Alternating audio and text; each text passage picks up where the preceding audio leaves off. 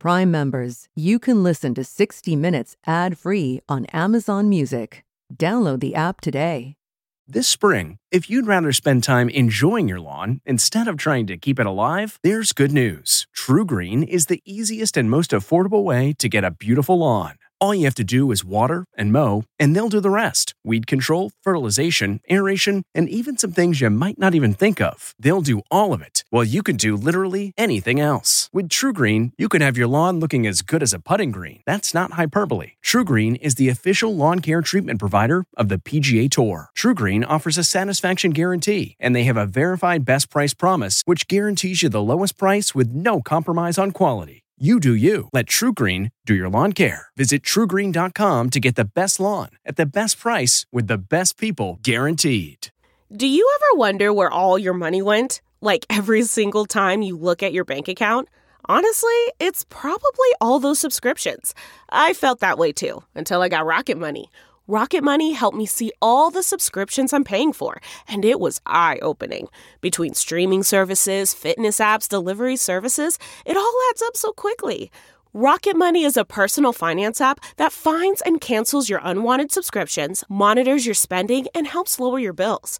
Rocket Money has over 5 million users and has helped save its members an average of $720 a year, with over 500 million in canceled subscriptions. Stop wasting money on things you don't use. Cancel your unwanted subscriptions by going to rocketmoney.com slash Wondery. That's rocketmoney.com slash Wondery. rocketmoney.com slash Wondery.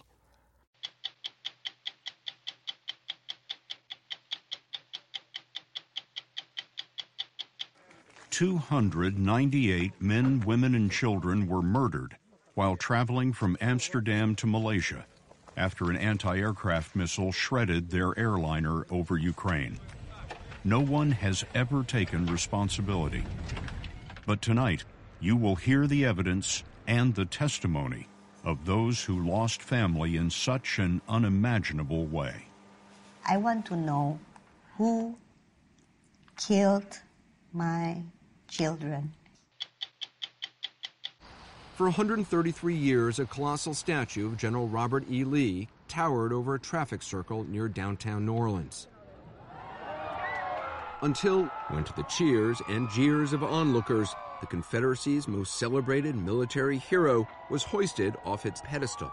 Really, what these monuments were were a lie. A lie in what sense? Well, in the sense that, that Robert E. Lee was used as an example to send a message to the rest of the country and to all the people that lived here that the Confederacy was a noble cause. And that's just not true. This is incredible. Mayor Landrieu agreed to show us what's become of Generals Lee and Beauregard. They've been gathering dust for more than a year. Wow. No snapping fingers, no fire escape balcony. Nope, this is not your parents' West Side story everything scares me about this. It's, it's a huge challenge. And ladies, ladies, ladies. And of course, everybody has an expectation. 60 Minutes spent four months behind the scenes as this epic American production gets set to open on Broadway.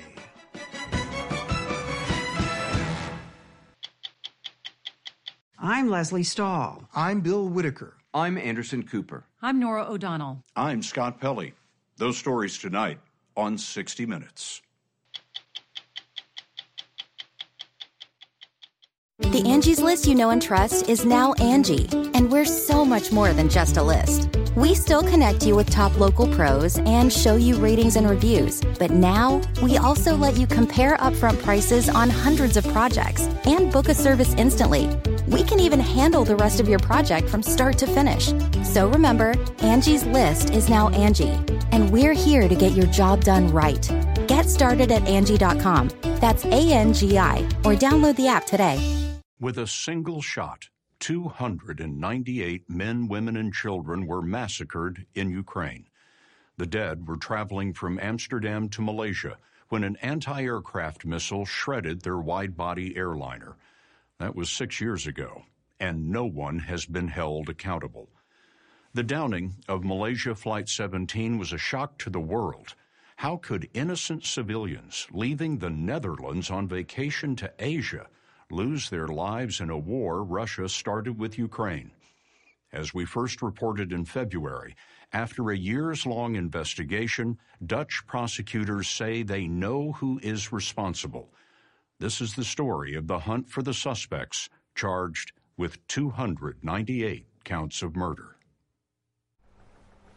In a Dutch hangar, heavy with the smell of fuel and fire, Malaysia Flight 17 has been resurrected from 8,000 fragments. The Boeing 777, 20 feet wide and 200 feet long, was torn by an estimated 800 pieces of shrapnel, each the size of a bullet. A warhead detonated 10 feet to the left of Captain Eugene Choo's windscreen. The Dutch Safety Board says the greatest density of holes, 102, is through his window. Shrapnel tore through the cockpit and out the other side.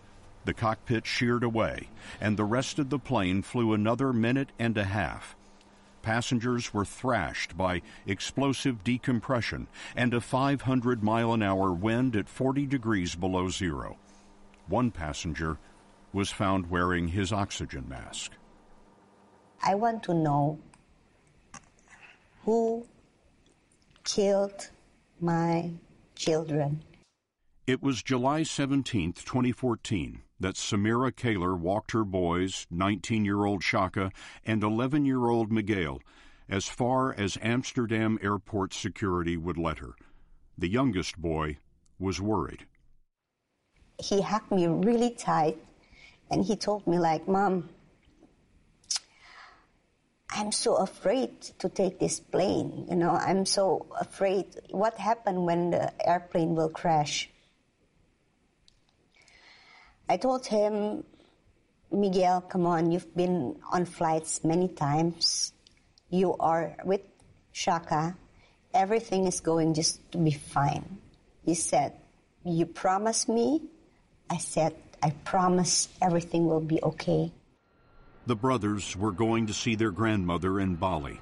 Samira planned to come back to the airport the very next day because her middle son, Mika, couldn't get a seat on Flight 17. So I never got a proper goodbye, said a proper goodbye, and that really is something that I have to deal with for the rest of my life. I cannot forgive myself that I promised my baby Miguel that everything will be fine. Who am I to tell him that everything is going to be okay? That's what a son wants to hear from his mother. Yeah. But I feel like I lied to him. Who am I to give him that guarantee? It's been like hell. I feel emptiness. I feel sadness. There is a hole in my heart. It will always hurt, and I miss them every day. Her boys were among 193 Dutch citizens on board. It's 9 11 for the Netherlands. Uh, the Netherlands, all people in the Netherlands were very, very, very shocked. Shrines in Dutch homes are common, including the one to Piet Ploeg's brother, sister in law, and nephew. His nieces didn't go on their family vacation. You had to tell your nieces what happened. I don't want to think too much about that moment. It's too emotional for me.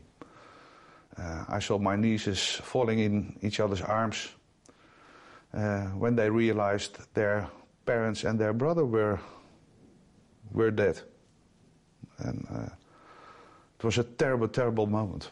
Yeah. No one had any understanding that they were going to be flying over a war zone. Oh, you didn't think about it, and uh, uh, and after MH17, we always uh, think about it. Flight 17 was three hours into a 12 hour route when it came within range of a war. In 2014, Russia dismembered its neighbor to the west. It annexed part of Ukraine. And today, pro Russian militias supplied and manned by Moscow are fighting to control eastern Ukraine. In the days before the Flight 17 murders, two Ukrainian military planes were shot down. But despite that, the day Flight 17 entered the airspace, 160 airliners crossed over Ukraine. It was cloudy. Flight 17 at 33,000 feet appeared only on radar until it fell through the clouds across 20 square miles.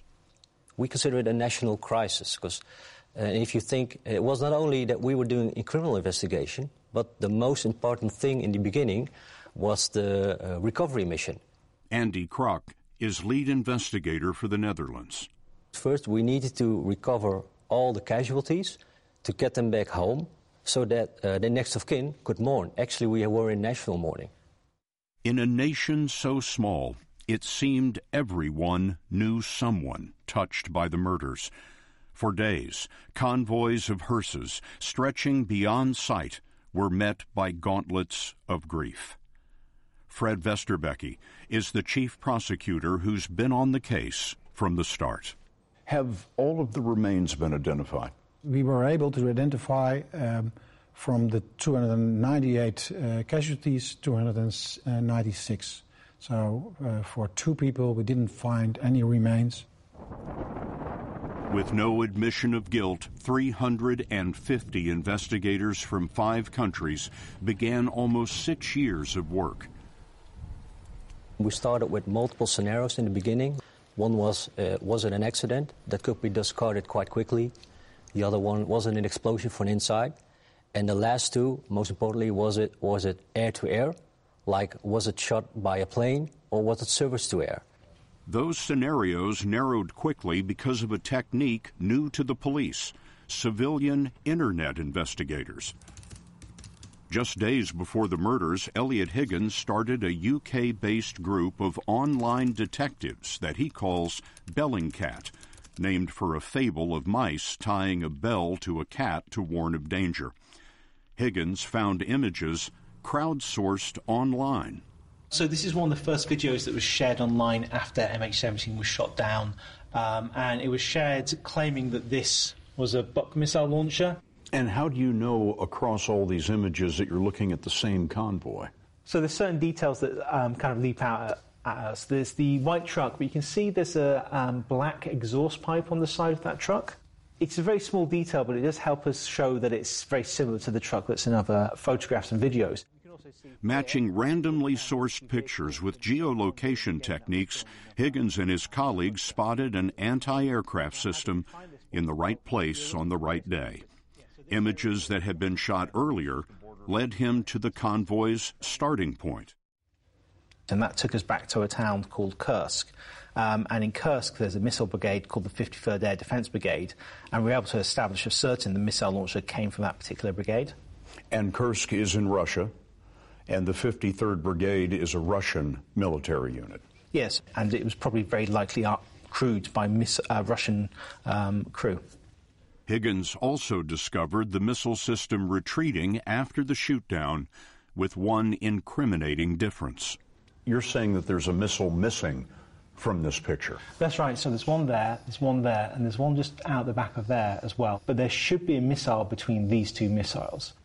It wasn't long before Eliot Higgins got a call from Dutch investigators. How important was the information that came from Bellingcat? That was pretty groundbreaking at that time. So we've learned a lot from them as well. Uh, but that's just one layer of the evidence, because we have to build up evidence that can stand in court. We also have the witnesses, forensic evidence, etc. The investigators told us layers of evidence came from the weapon itself. Its missile warhead is packed with a unique bow tie shaped shrapnel. This signature shrapnel was found in the bodies of the flight crew. Another layer of evidence came in thousands of phone calls intercepted among Russians and their allies.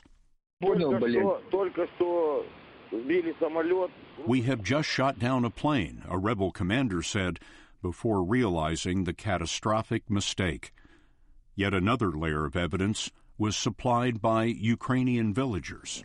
You have eyewitnesses to the missile launch, is that correct? More than one? I'd say I have an eyewitness, and how, ma- how many, um, uh, I didn't say how many. What military unit did the missile system come from? From the 53rd Brigade of the, of the, uh, of the armed forces of the Russian Federation. Is there any room for doubt in that? No, there's no doubt at all. They don't know who pushed the button. But this past summer, Dutch prosecutors charged three Russians and a Ukrainian with 298 counts of murder. Sergei Dubinsky was head of intelligence for the pro Russia rebels in Ukraine. Prosecutors say Oleg Pulatov and Leonid Kharchenko were involved in delivering the missile system. The highest ranking Russian accused is Igor Girkin, a retired colonel in Russian intelligence. He was in charge of the pro Russia militia in Ukraine. We found him in Moscow, living under the protection of the Russian government. He told us someone has to be the scapegoat, so they picked me and others who couldn't even theoretically shoot down this plane. The militia did not bring down the Boeing plane. I have no other comment. How helpful have the Russians been in this investigation over the last five years? I'd say they haven't been helpful at all because what they should have done is give us all the information and all the proof we needed in this difficult investigation. They should have told us that at the second day after it happened, they should have told us uh, we made a mistake or we did something which shouldn't have happened, and they, uh, they should have come forward. That, that is what they should have done, and they never did. Still unhelpful, the Russians will not extradite the defendants.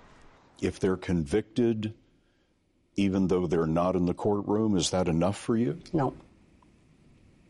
Everybody will be haunted by the fact that they're still out there and not in, in custody. The trial is scheduled to begin March 9th and will be heard by a panel of three Dutch judges. Samira Calehr told us she will not attend. Piet Ploeg will not miss it. The families have the right to speak in court, and I wonder what you intend to say. I want them to know what they have done. And, uh, uh, and what they have done to the not only to the victims but only but also the, the next of kin. They have to feel it. Prosecutors told us their investigation is continuing beyond the trial. They hope to charge additional suspects. For its part, Russia has spun any number of stories about what might have killed 298 innocent victims stories that so far have not withstood the evidence presented by the silent witness of Malaysia Flight 17. The trial began as planned in March and will likely run through the end of the year. Samira Calehr still has not attended.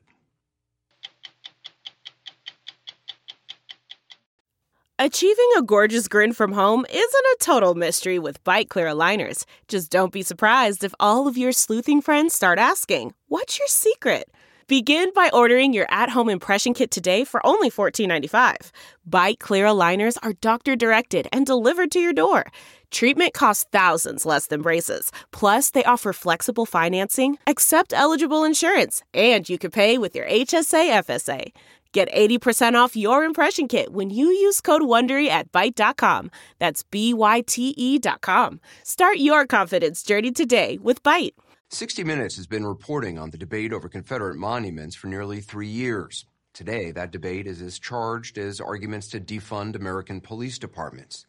When we began our research in 2017, we were surprised to learn why and when many of the monuments were built we decided to go to New Orleans to talk with the mayor at the time, Mitch Landrieu, about his then controversial decision to remove four Confederate monuments.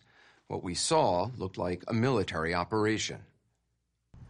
When the city of New Orleans removed a giant statue of P.G.T. Beauregard, a Confederate general who ordered the first shots fired in the Civil War, they did it in the dead of night.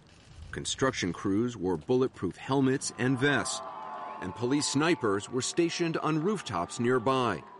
Mitch Landrieu says it was impossible to find a local company that would take the job. When we put the thing out to bid, the one contractor that got showed up had his life threatened. He had his car bombed. His car was actually his car was actually firebombed. Um, death threats would come in, and so I couldn't find a crane. I could not find a damn crane in New Orleans. In New Orleans, I couldn't find a crane in Louisiana. Mayor Landrieu eventually found a contractor from out of state and finally, after years of legal wrangling, took down four Confederate monuments. The last one removed was a 16 and a half foot bronze statue of General Robert E. Lee.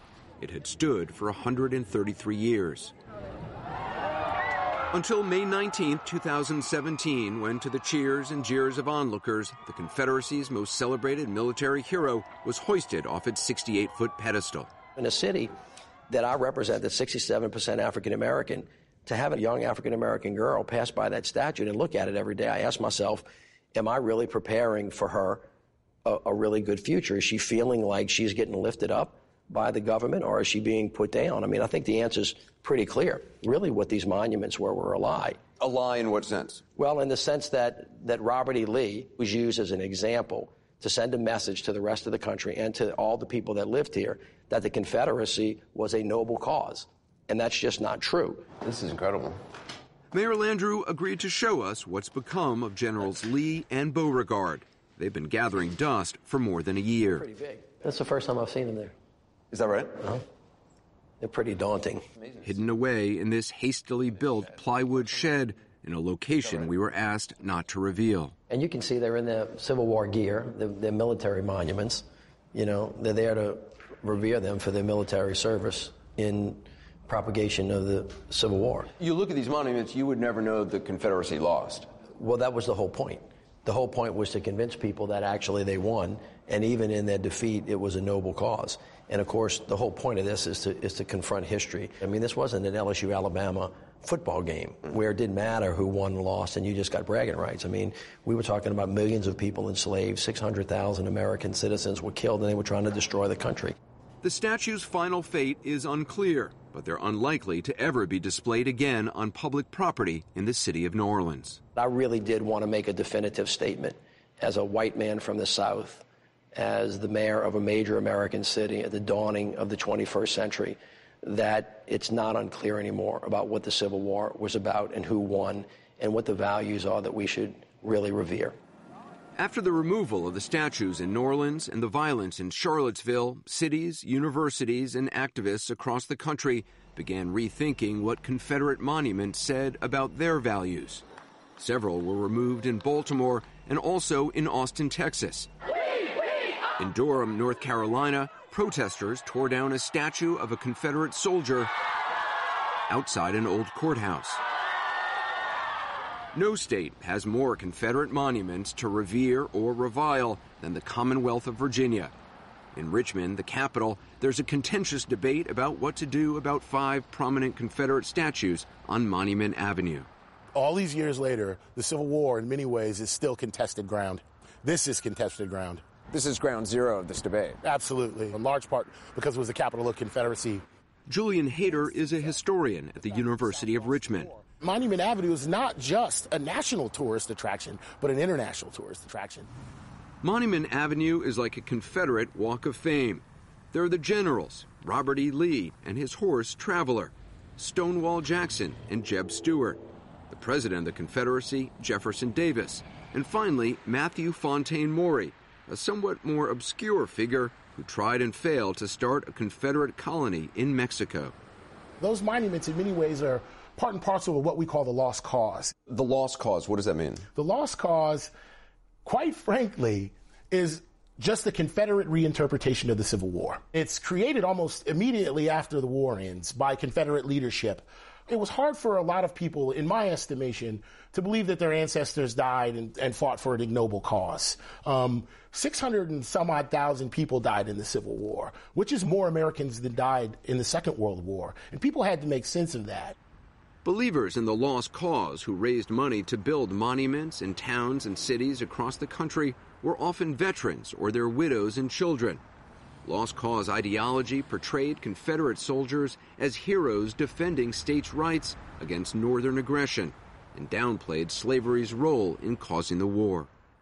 The first Confederate statue on Monument Avenue wasn't built until 1890, 25 years after the Civil War ended. The last one went up in 1929. You've written that these statues serve white supremacy. Sure. And that, by the way, is a critical component of the lost cause. The idea that African Americans were not only happy slaves, but they were unprepared for freedom. the idea that African Americans were helpless after the Civil War. And in that way, it represents a continuation of the ways that whites think about black folks' intellectual abilities, not just during slavery, but shortly thereafter. In the years after slavery was abolished and the Civil War ended, what became known as Jim Crow laws were passed that made African Americans second class citizens. There are laws that disenfranchise African Americans from their, the, the 15th Amendment's right to vote. There are laws that restrict their movements. They represent more broadly the attempt to reassert control over African Americans after the abolition of slavery. And these monuments are part of that? Oh, absolutely. They're just as much a part of Jim Crow as they are of the Civil War and slavery. That's when they were built. They were built in the 20th century. Very few people seem to understand that these monuments were built during during segregation. The monuments are just a symbol of the effort to ensure African Americans stayed maybe not in physical bondage, but in bondage political and economically in this country and in this city. Richmond's Mayor LeVar Stoney created a commission in 2017 on the future of Monument Avenue. Those who chose to erect those monuments and the figures who are glorified in those monuments, they made some serious attempts to ensure that people who look like me would never hold any political office ever in Virginia. With Charlottesville, I mean, were you surprised at how many people were willing to come out and show their true colors, show their Nazi flags? I think it woke a lot of people up, not just here in the Commonwealth of Virginia, but around the country. There have been protests in Richmond over the future of Monument Avenue.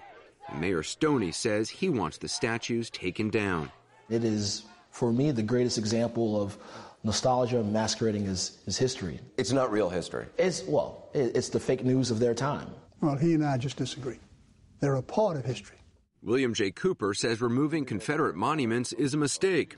He was a professor of history at Louisiana State University for 46 years and is a past president of the Southern Historical Association. One of the things that Mitch Landrieu said that stuck in my mind, he said there's a difference between remembrance of history and reverence for it. And that these statues are revering a false history. Well, it's not a false history. It's not a false history. A monument was put up there by real people who had real beliefs. Maybe we don't like their beliefs.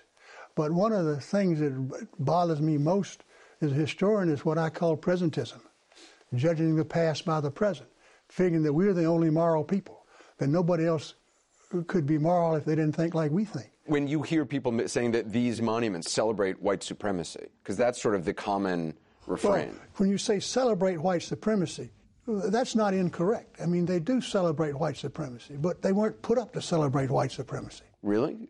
No, I they mean- were put up to celebrate the Confederacy. But if the statues do celebrate white supremacy, should they be up today? well, should Mount Vernon be up today? Should we go burn Monticello down tomorrow? Certainly, Thomas Jefferson believed in white supremacy. You're saying this is a slippery slope. That's a very slippery slope. I would say the difference, the critical difference between Washington and Jefferson and Lee and men like Lee is that while Washington and Jefferson were com- complicated individuals, um, and by our standards, uh, thought about ideas in, in an intolerably anachronistic way, they also baked into the Constitution the components that allowed people to dismantle uh, the slave system. They built as much as they destroyed. I cannot say the same thing for the Confederacy. Professor Hayter was appointed by Richmond's mayor to the commission that's going to make recommendations on what should happen on Monument Avenue. There are 75 million people in the South who are the descendants of, of, of Confederate soldiers. And who am I to tell them that they cannot celebrate their ancestor in a particular way? But I also have ancestors who were the victims of the slave system. And I see no reason why we can't find a usable way to tell two stories or tell multiple stories that tell the truth, not a romanticized version of the truth, where people are trying to absolve themselves from the deep inhumanities of uh, what the Confederacy stood for. People who are willing to face down history for what it is and, and all its ugliness and all its beauty. Do you believe the statue should be removed? No. Um, I'm a historian, and uh, I think that the statues should stay with a, a footnote of epic proportions.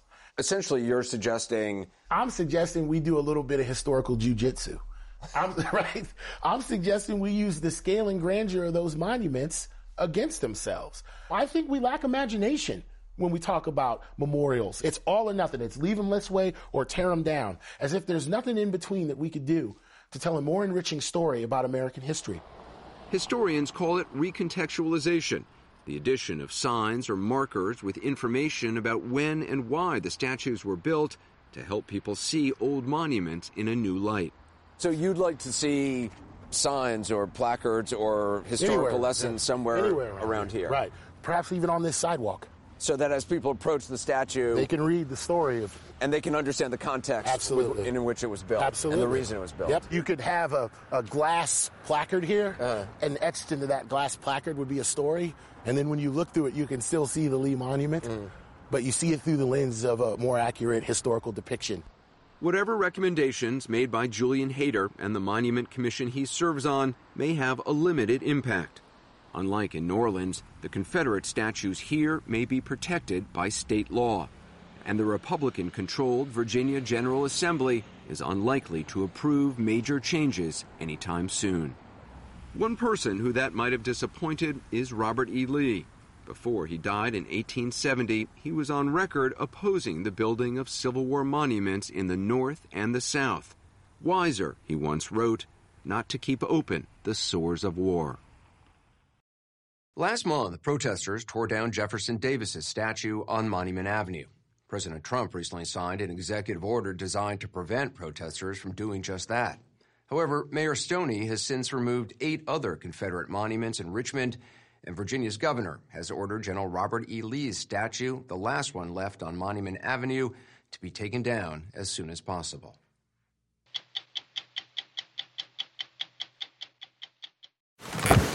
Ah. The comfort of your favorite seat is now your comfy car selling command center, thanks to Carvana. It doesn't get any better than this. Your favorite seat's the best spot in the house. Make it even better by entering your license plate or VIN and getting a real offer in minutes. There really is no place like home. And speaking of home, Carvana will pick up your car from yours after you finalize your offer. Visit Carvana.com or download the app and sell your car from your comfy place. Broadway is dark. Curtains won't rise again before the new year. But we have a revival of our look at the new production of West Side Story. As we first reported this February, days before it opened and weeks before COVID 19 temporarily shut it down, a new team of creative artists has staged a radical re envisioning of the classic musical. When the original West Side Story opened in 1957, it caused a sensation with the innovative fusion of dance, music, and theater, a reimagining of Shakespeare's Romeo and Juliet. Tony and Maria are the star-crossed lovers. Rival street gangs, the Jets and the Sharks, become the Montagues and the Capulets. We were given unprecedented access to the making of the new production. It's stripped down, fast and gritty, a West Side story for the 21st century. We started rolling our cameras this past October in a Manhattan dance studio. Who knows? The first notes of Leonard Bernstein's music and Stephen Sondheim's lyrics stirred treasured memories. I will know right away as soon as it shows. But Ivo Van Hove, a Tony Award winning director known for his cutting edge productions, promises something new a more raw and raging West Side story. When you're a jet, you're the swingin'est thing. Little boy, you're a man. Little man, you're a king.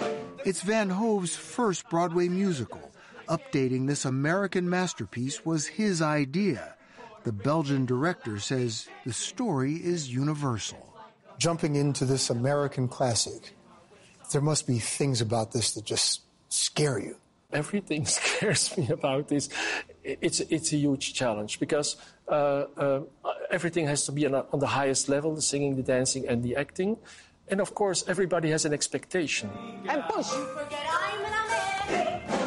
The songs and Arthur Laurents's story are the same, but the dancing, all new.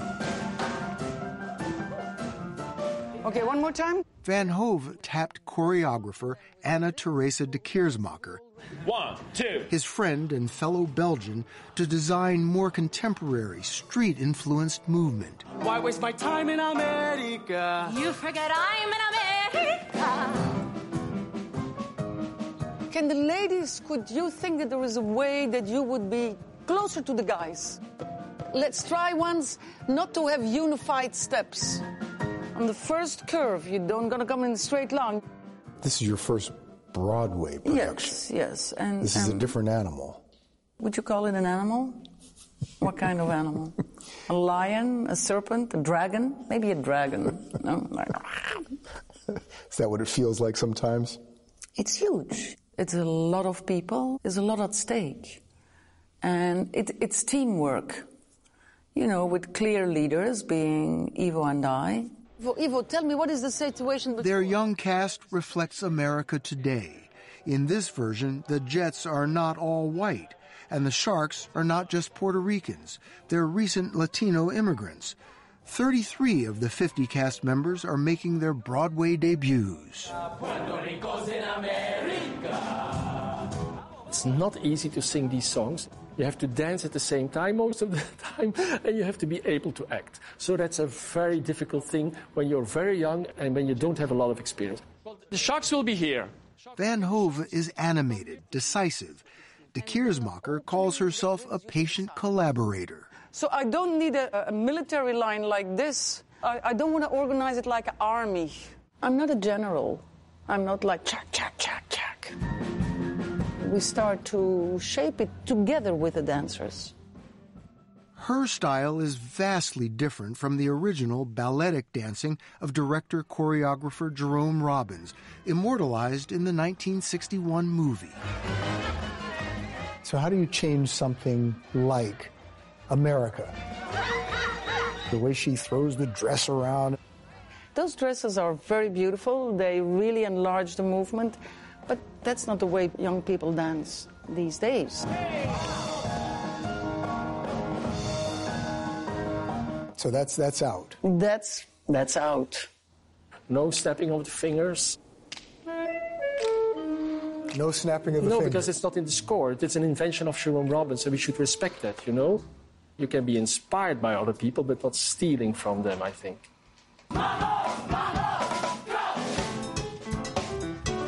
This was their vision. After five weeks in the rehearsal hall, the last run through before moving to the theater.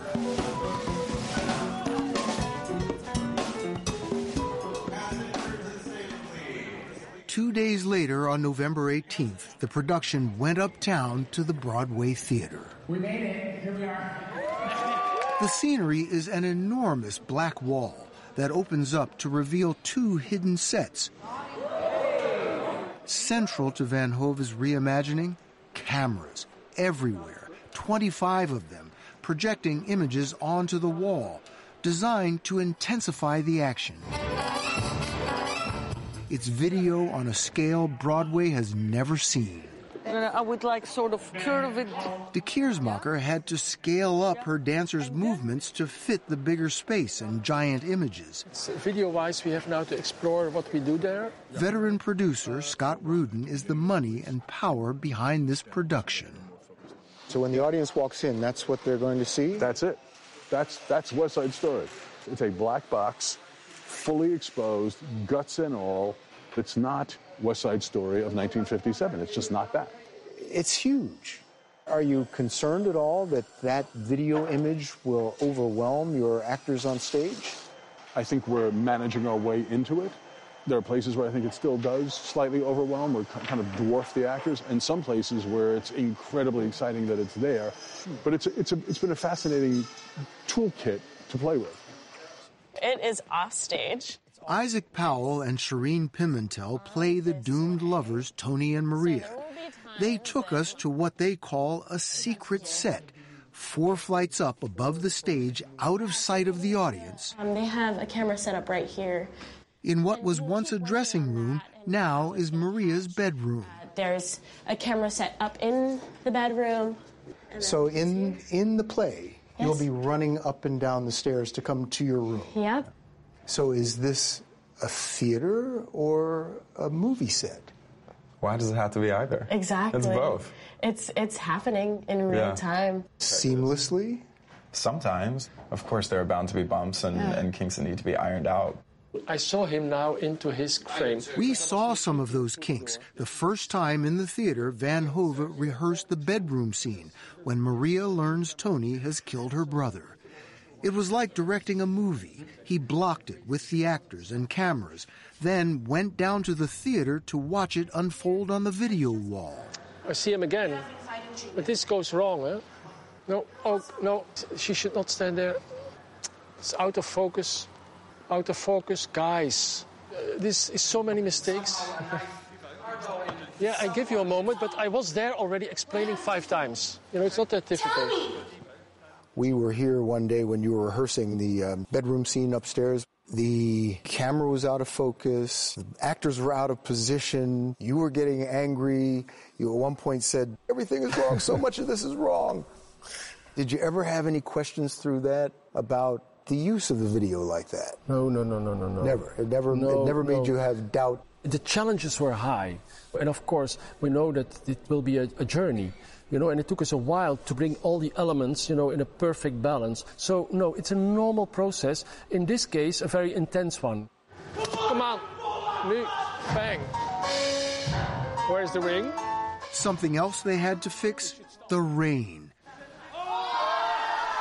A deluge that soaks the actors and sometimes musicians in the orchestra pit. Let's go on. The calm in the middle of the storm, Ivo Van Hove. You take notes on everything. The next day, you go up and you have production meetings with the with the crew, and you you go work with the actors. I mean, this seems like a grueling process. I, I love that. I feel like a, a, a fish in the ocean, you know? And, and the ocean is a dangerous place to be sometimes, you know, but also a great place to be.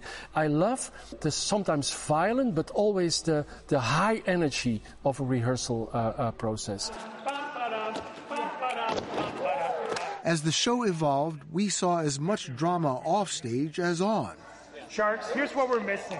Two Latin dance consultants were brought in to add more authenticity and Broadway flair to De Keersmaeker's choreography. Try that again, please. I don't like when they start to fuzzle with your material. Is that what they were doing? Fuzzling with your material?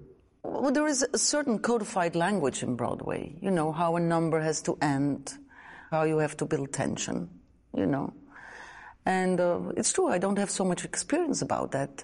I think finally it turned out well, but I would be lying if I say that it went like smoothly like this, you know. Somewhere, a place for us.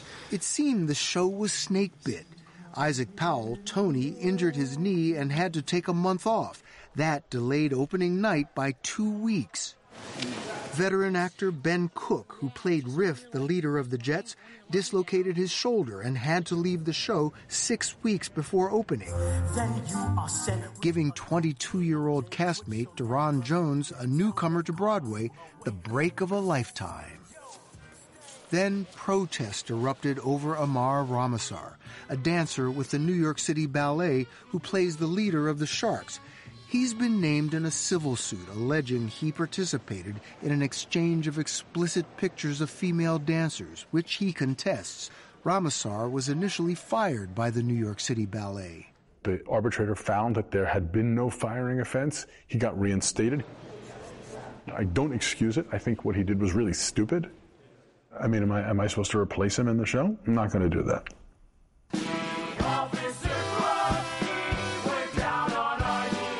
After 19 weeks, the performances have been polished, the video fine tuned, the dancing distinct. They're ready after all the blood, sweat, and tears.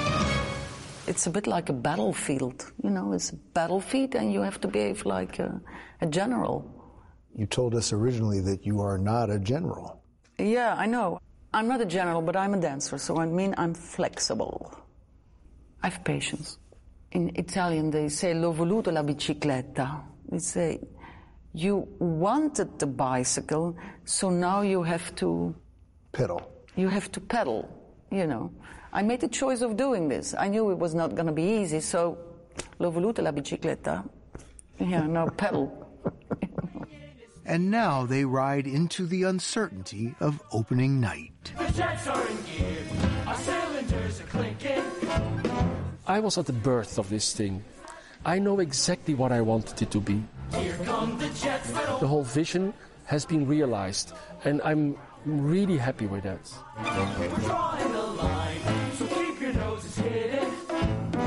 Am I always successful? No. Will this be successful? We'll see. It's up to you, you know, to judge that. It's not up to me. I did everything possible with my team. Here come the jets, yeah, and we're gonna beat every last gang on the whole street, on the whole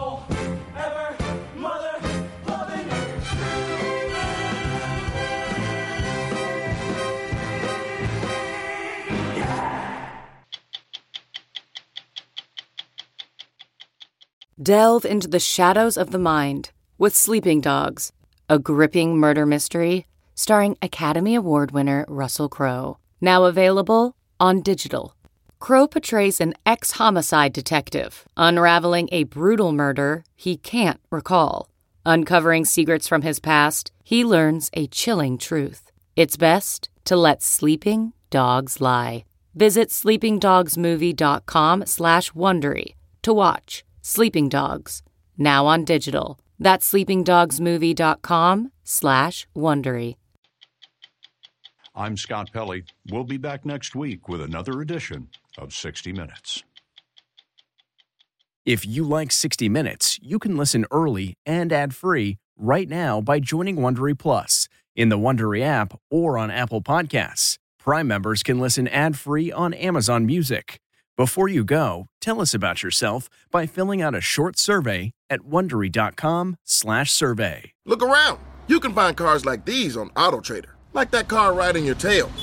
Or if you're tailgating right now, all those cars doubling as kitchens and living rooms are on AutoTrader too.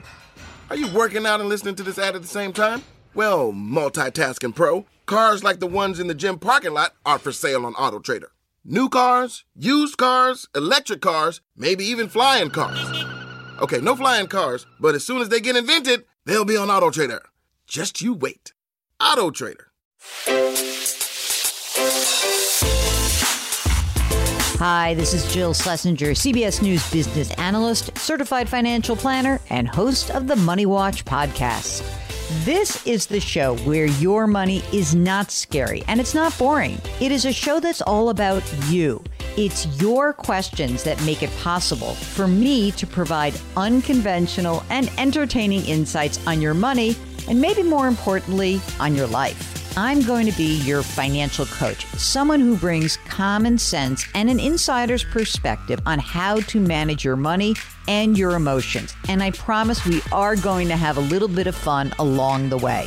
Have a question from retirement to career changes to college funding? Just send us an email at askjill at jillonmoney.com. Follow Money Watch wherever you get your podcasts. You can listen ad-free on the Amazon Music or Wondery app.